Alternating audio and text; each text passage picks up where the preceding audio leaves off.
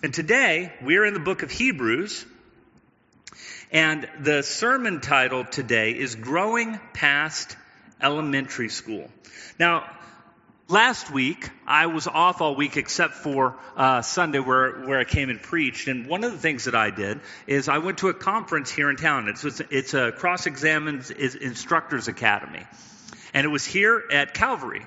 And it's not a normal conference. You know, a lot of conferences you go to, like uh, the men's conference where we go to, we got like 2,000 people who are there, which is fantastic. It's encouraging to be uh, with other people of faith and doing that. This Instructors Academy is a little bit different. There are only 60 people there. I'm one of 60 from all around the country who get to go to be a part of something like this. And it's an apologetics conference where people are learning how to share their faith more effectively to people around them. The, the, people who go have to do presentations, a 12 minute, a 9 minute presentation based upon that. Ironically, the presentation that I did for this conference actually intersects very well with the passage of scripture we're going to be looking at today. So we're going to be going kind of going through that. You guys kind of interested in see what I did during the cross examine thing? I actually got compliments by Greg Koukl and Frank Turek, both on uh, the content of the stuff that was there as well as Frank Turek was really impressed that our church was going through the Bible in five years. He's like, that's what every church ought to be doing. It's like, yeah, they should. I'm just saying. All right, so we're we're on the front end of things right there, which is awesome. So let me show you real quick. Up at the top, top, over. Ta-da! So I want to introduce you to Jared. Jared is the typical American Christian male living in the United States. He lives in the Nashville area, and he and his family are going to go see a concert of their favorite country music artist.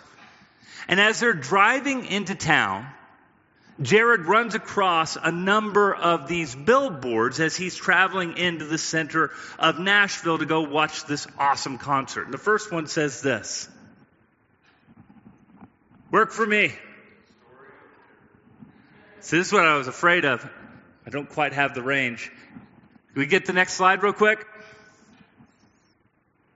There we go. I'll just have you do the next slide, all right? Here we go. It's okay to admit when the Bible is wrong. He drives a little bit further down, and he sees a second billboard that says this God didn't write the Bible, people did.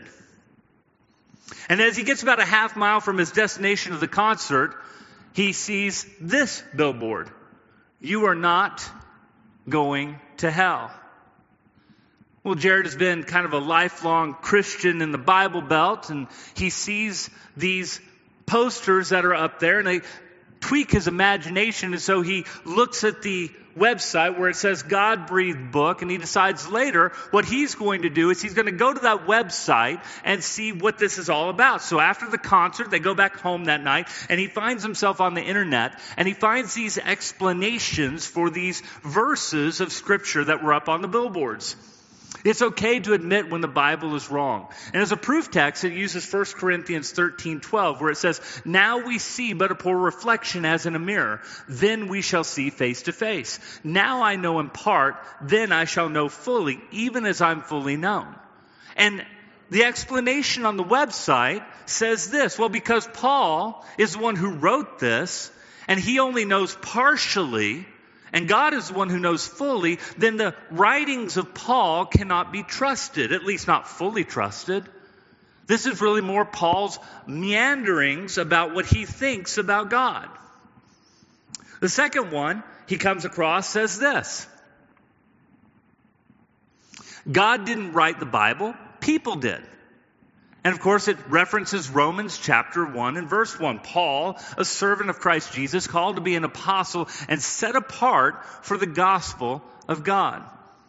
And on the website, it goes on into talking about how Paul, just like many other people that we know from the scriptures, we know who wrote these letters and we know who wrote these gospels and we know who wrote the prophecy. And therefore, what we're reading is not so much God about himself, but rather people doing their best thinking about God and writing it down for us. This leads to the third poster, which was explained in this way You are not going to hell. And the quote's John 3:17. It says, "For God did not send his son into the world to condemn the world, but to save the world through him." And it, if you go on the website, it talks about how they don't really believe that there's a hell, but rather death is more the representative of what happens to everybody who's kind of apart from God.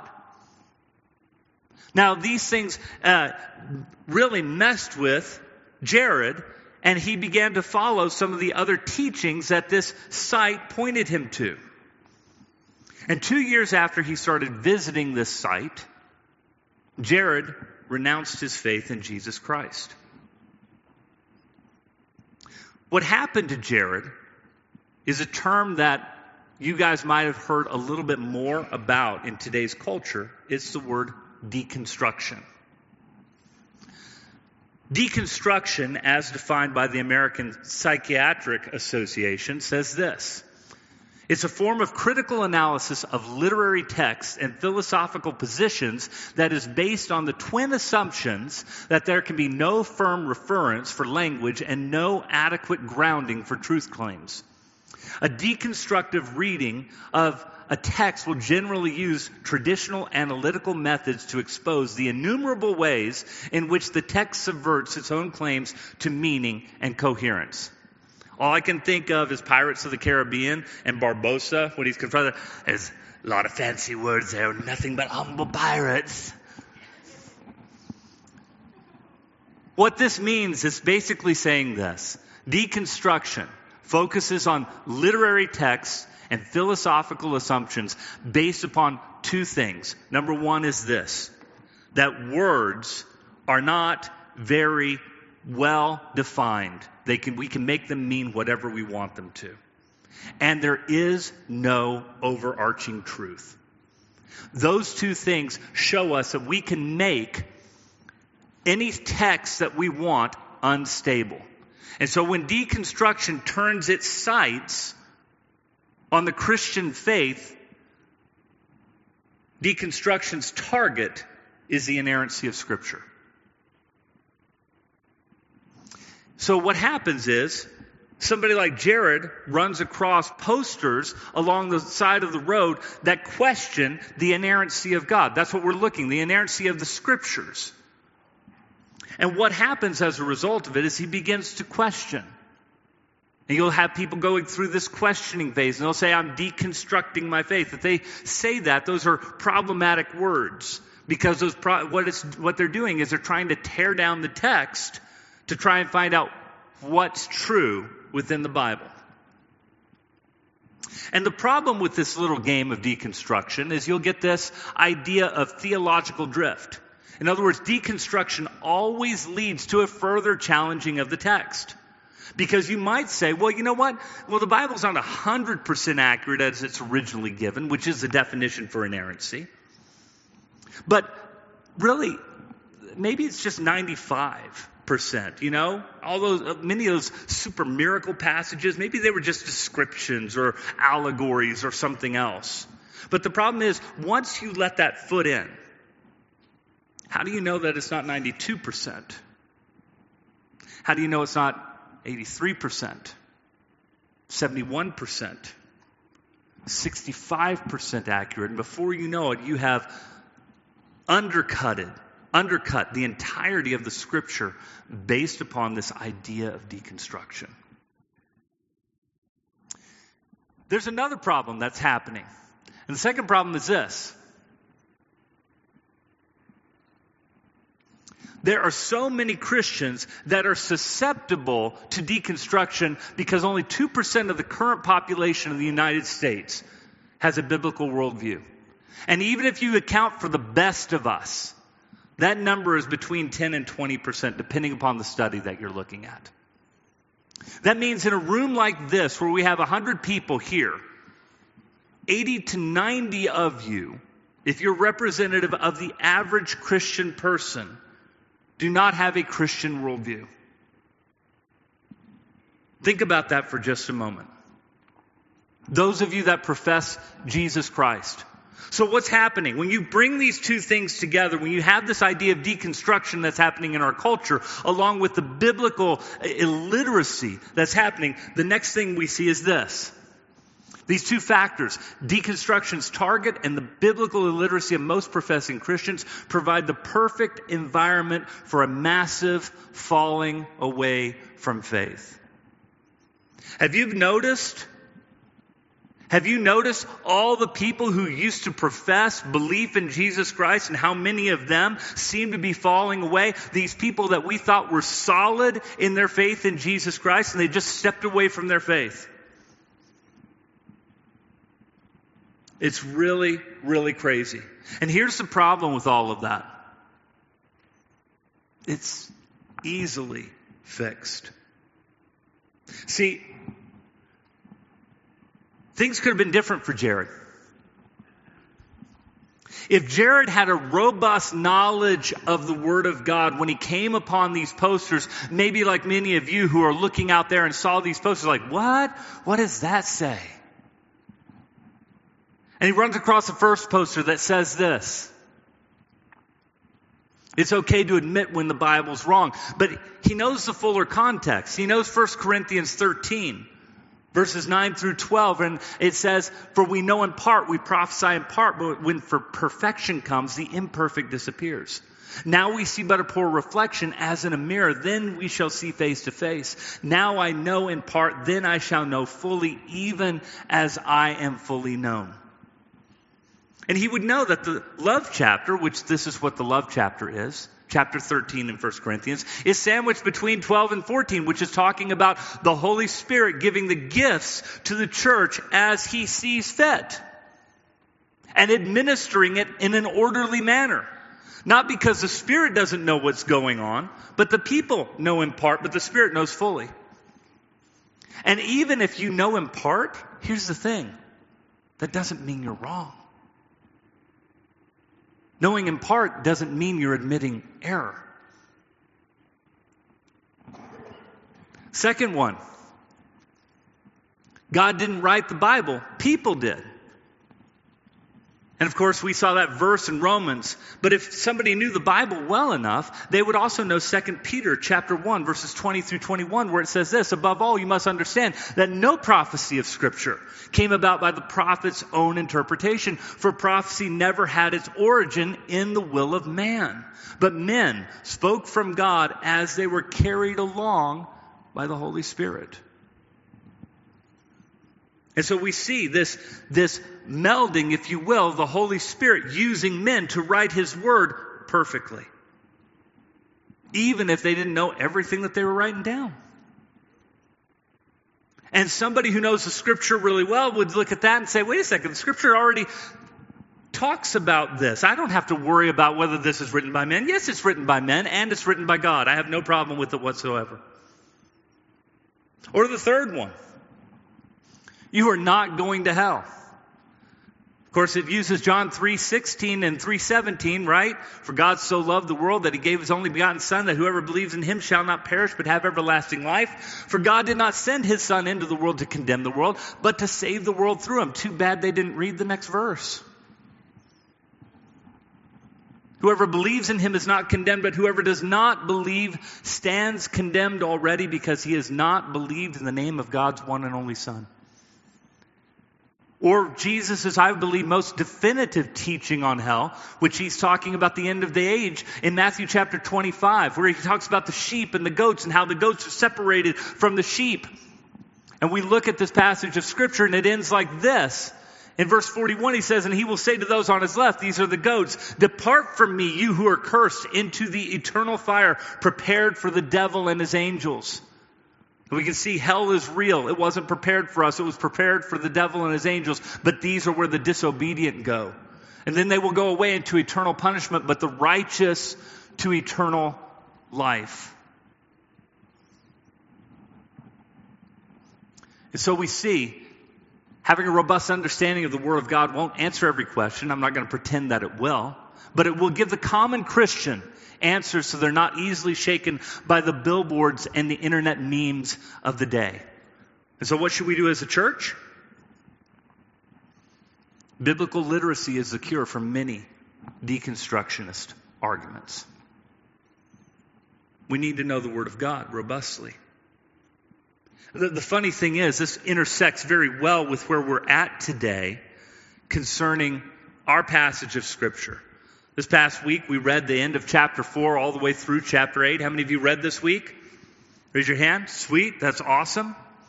Got to see a lot in Hebrews. And it's really interesting because as we're looking in Hebrews,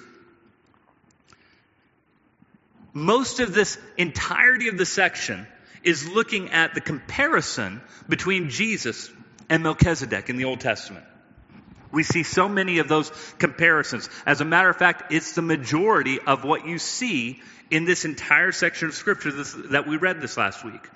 It talks about Jesus as our high priest, and he's in the order of Melchizedek, and this is how he fulfills the, the prophecy in the Scripture. But in the middle of that section, there's about a chapter's worth of admonition to the Hebrew believers in Jesus Christ.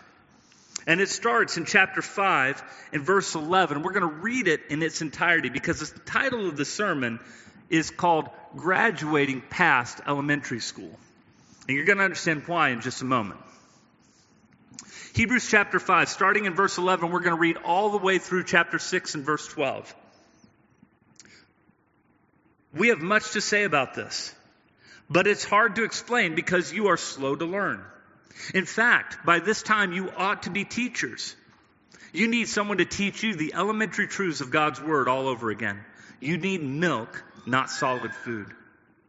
Anyone who lives on milk, still being an infant, is not acquainted with the teaching about righteousness. But solid food is for the mature, who by constant use have trained themselves to distinguish good from evil.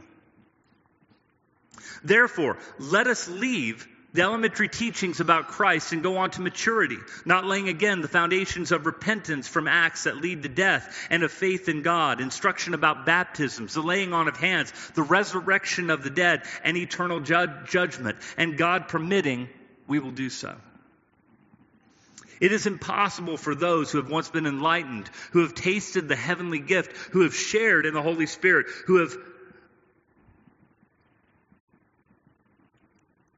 tasted the goodness of the Word of God. I lost my place. And the powers of the coming age. If they fall away to be brought back to repentance because to their loss, they are crucifying the Son of God all over again and subjecting him to public disgrace. The land that drinks in the rain, often falling on it, and that produces a crop useful to those whom it has farmed, receives the blessing of God. But the land that produces thorns and thistles is worthless and is in danger of being cursed. In the end, it will be burned. Even though we speak like this, dear friends, we are confident of better things in your case, things that accompany salvation. God is not unjust. He will not forget your work and the love that you've shown him as you've helped his people and continue to help him. We want each of you to show this same diligence to the very end in order to make your hope sure. We do not want you to become lazy, but to imitate those who through faith and patience inherit what has been promised. You know, when I went to college, I went to college for one reason because I knew that I was called to be a pastor, specifically at the time, pastor over youth. And I had no idea how to do it. I felt like I needed to be equipped and I'd, I'd, go to college. And so you go to college and, and there's something about the funniness of college. They, they give you all these fancy names for the classes that you take and stuff like that. So it just sounds so important, doesn't it? So those of you who've been to college, you know what I'm talking about. So here's, here's some, here would be kind of a list of, of classes that I might take my first semester in college. Okay? Those of you who are in some sort of schooling, Dathan. Um, you know, so see if this kind of rings true with what you hear, okay? Foundations of the Gospel. Evangelism 101. The sacraments of the church marriage, baptism, and communion. The resurrection of Jesus Christ.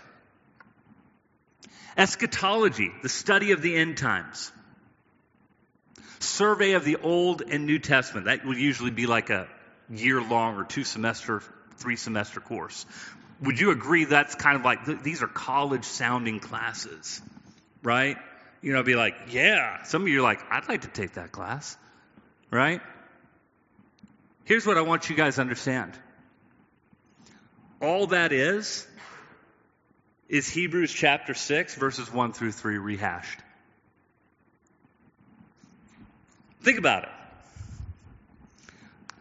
I'm going to read that list again from Hebrews chapter 6, verses 1 through 3. Therefore, let us leave elementary teachings about Christ and go on to maturity.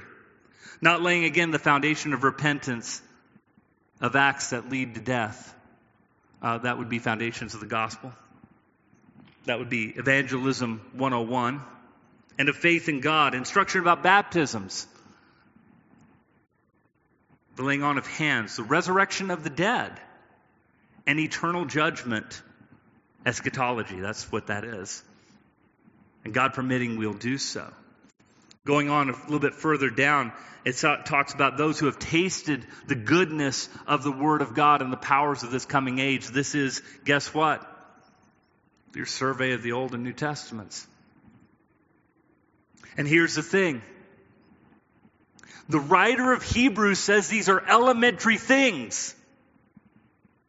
These are things that you and I should know as believers in Christ. It's why he gets on to them in the middle of all this because he's trying to talk about Jesus being high priest in the order of Melchizedek, but they are slow to learn and they're not going to catch everything that he's saying because he's teaching at a higher than elementary level. He says, I have much more to say about this, but it's hard because you guys are slow to learn these things. And he's getting on to them and it doesn't matter. And here's the funny thing. There was an interview I heard with a college professor who said, we spend at a Christian seminary the first year and a half to two years building up the foundations of faith that their students who are called to ministry have never gotten in their churches. In other words, they come there being feeling like I'm called for ministry, but they're not equipped for even the elementary teaching. So they spend your first year, your first two years in there building all of these foundations, these elementary teachings. That's what you're going to find at every Bible college. Go look at the curriculum. I came from a Bible college. I know what's there. They can't teach those deeper truths right away. You know why? Because the people who are coming in from all of these other churches, they're not robustly, they don't have a robust understanding of the Word of God. They have to be taught that walking into these schools. They haven't gone through the Word of God once. And sadly, many of them, even after they graduate college, that are going off to our different churches, still haven't read through the Word of God because they've taken survey courses that summarize it for them so they don't have to read.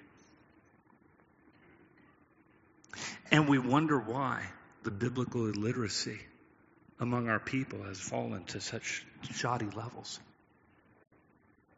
We wonder why we stand defenseless against the easy attacks of the day.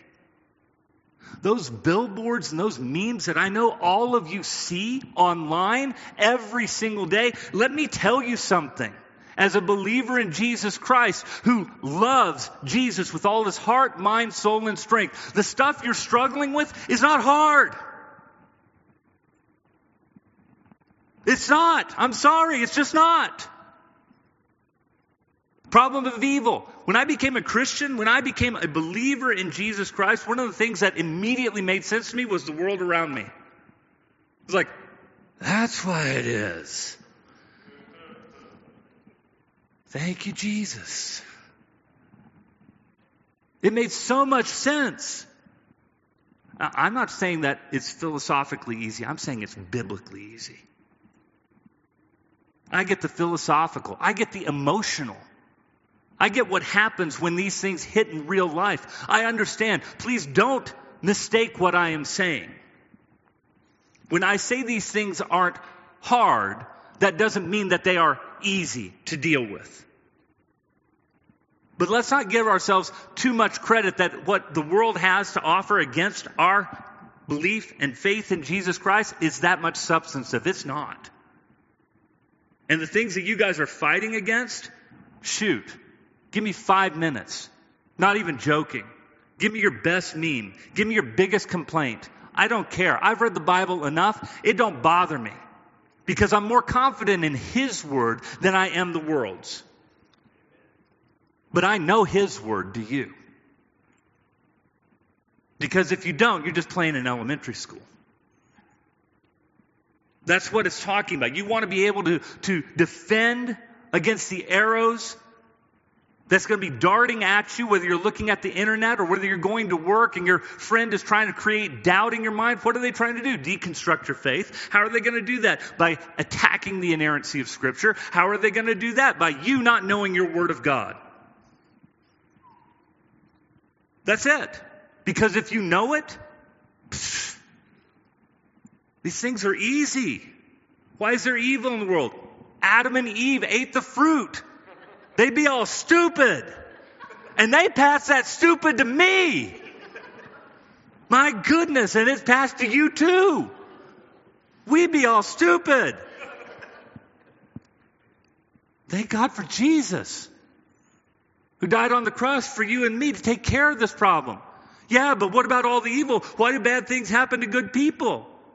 Because all the way back in Genesis. Yeah, but it's evil. It's bad here. How can you explain this? Because you're looking from a naturalistic perspective. You're thinking this world is all that there is. I don't. Jesus said, I got a place for you. It ain't here. In my father's house, there are many rooms, there are many mansions. If it were not so, I would have told you, I go there to prepare a place for you. And if I go, I will take you to be where I was, where I'm going to be, so that where I am, you will be also, and we will be there together forever together. And you know who he told that to? Disciples. What happened to the disciples? They died in grotesque, terrible, awful, awful ways. You know what gave them hope? This isn't my home. How could terrible things happen? God, why could why did James have to die before Peter? This is not his home. They were told that. Get ready for persecution. It's going to happen. And when it did happen, they were like, oh, I can't believe this happened. No. They were told because God told them the truth. And they passed that down to you and me through the Holy Spirit. Read all of Peter's writings. It's all about persecution. This is what's going to happen to you. Why does this surprise you and me? It shouldn't. And yet we're caught off guard. You know why? Because we don't know the word and we don't want to admit that. We're experts about everything else but the word of God that glorifies Jesus Christ as our Lord and Savior, who died on the cross for our sin. Oh, come on. The world is worried about what makes a male and female. You and I are like, Genesis 1 and 2? What the heck? I found it in the first pages of the Bible. We're done with that, right? We can just move on, right? See, it shouldn't be hard if you and I have the confidence that this is the Word of God. It reveals who Jesus is. It's why the Hebrew believers were being scolded by the writer of Hebrews by saying, Look, we want to tell you about even deeper things of this, but it's hard because the elementary understandings you don't get. Don't get me wrong, elementary understandings are good. We all should have it. But we need to recognize they're elementary, they are simple. And if those seem complex to you, that list that was given out. I want to tell you something. You need to grow up in your faith. Because the whole reason the writer of Hebrews is talking about this is he's worried about their salvation. I don't care if you're Arminian or Calvinist on this issue, because the passage of Scripture is pretty clear. He talks as they fall, can fall away from faith, but he tells them, but I'm assured, I feel confident of things concerning salvation for you. God's not going to forget what's happened. So this isn't really a passage we can talk about falling away in a, in a definitive sense. And in the end, the Arminian Calvinist argument doesn't matter all that much. You know why? Because I want people to stand firm to the end. And whether you're a Calvinist or Arminian, that's how you know you're saved. And that's what he wants.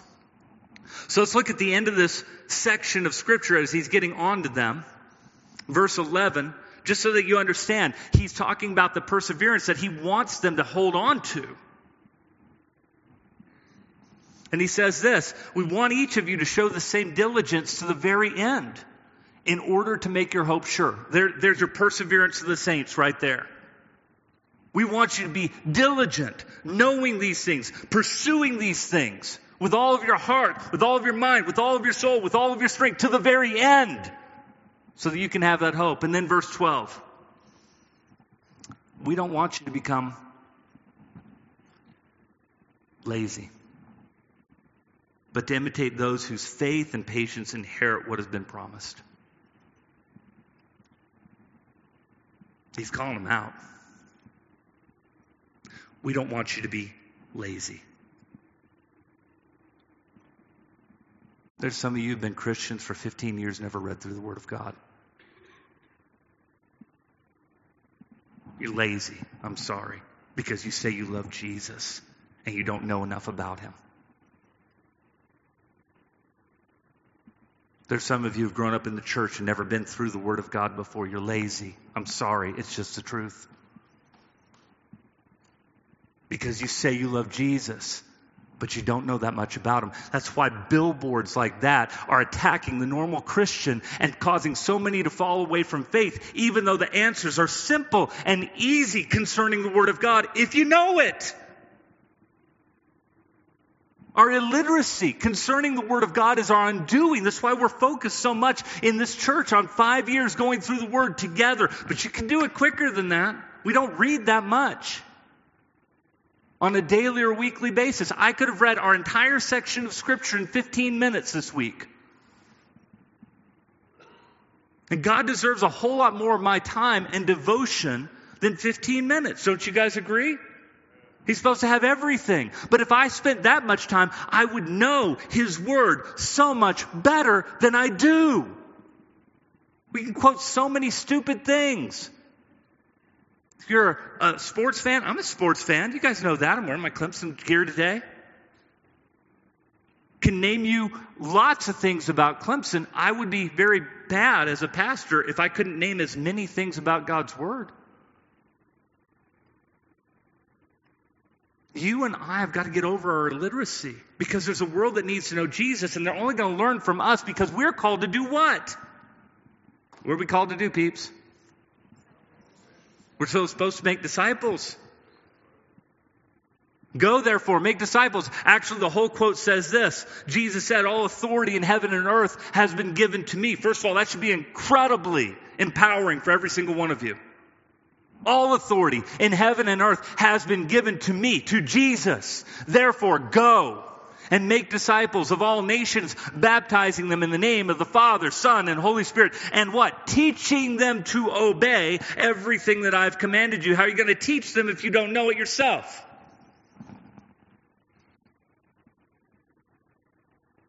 We need meat because we need to be acquainted with the teaching on righteousness by constant use. That's according to the passage at the end of chapter 5. That's what you and I are supposed to be doing. Constant use means every day. Every day I'm in the Word. Every day I'm growing. Every day I'm understanding the Word of God better and better. You know why? Because there's a lost and dying world that needs to know Jesus, and I am one of His ambassadors. And so are you. And it doesn't do any good if a billboard like that is going to throw you all into disarray. Or an internet meme. Man, we should be able to recognize false teaching so easily because we know the truth. But we're falling for it right and left and left and right and right and left. I've watched so many people fall away from the faith over the years. And all the argumentation, let me just say, is stupid. It's dumb. It doesn't hold water. And it's because they didn't have a biblical worldview or they just loved their sin and they didn't want to repent. It's one of those two things. Every single time. Sometimes a combination of both. So, what are the issues hounding you today? The issues of this world are not hard. We're surrounded with it, but they're not hard. The LGBT thing, it's not a hard issue. Not if you know your Bible, it's not hard at all. Are you convinced that the Bible's true? That's a different story, isn't it? I am. But if I'm convinced that it's true, then those temptations that are out there, while they may affect me emotionally, don't touch my mind in the idea that I know what God's will is, right? I know what His Word says. I know that that's a lie. I know that walking in it is a lie. I know that nothing good would come from it. Adam and Eve ate the fruit, and I know I'm stupid at times. I inherited that stupidity and that propensity towards sin, but I don't have to walk in it because I have a Redeemer who's overcome the world.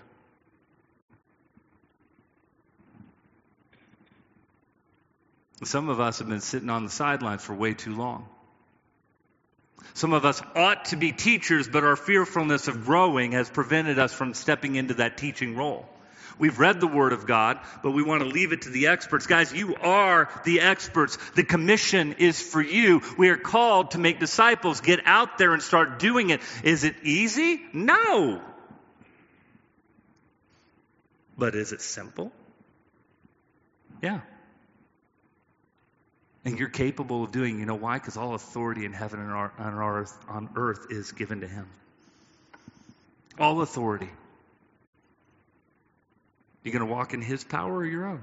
I choose his.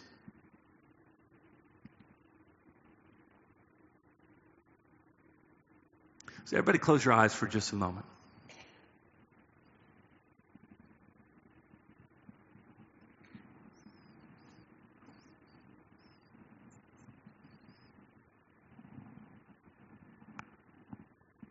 How many of you have never read through the entirety of the Word of God? You've been a Christian five or more years.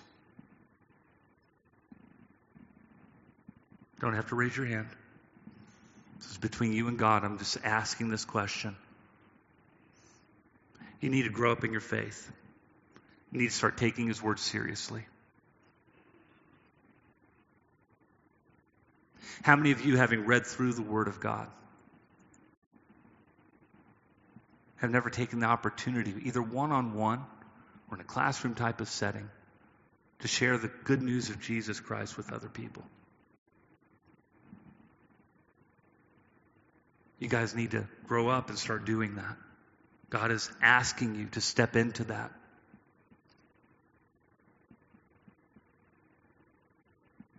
How many of you, as parents, are walking your kids through the Word of God? The entirety, not parts of it, not a survey, all of it. That they might know the Word of God and know Jesus Christ, for whom the Scriptures are about, and have a firm foundation of faith. How many of you parents are doing that? By the way, we have resources for you if you don't know where to begin. We need to start growing up because the world doesn't care about our elementary faith. And it's going to take a Christian who's more robust in their understanding of the Word of God to be able to stand against the arguments of this world and be able to see them for what they are simplistic attacks for people who know the Word of God. I truly do pray that for each one of you. Would you stand?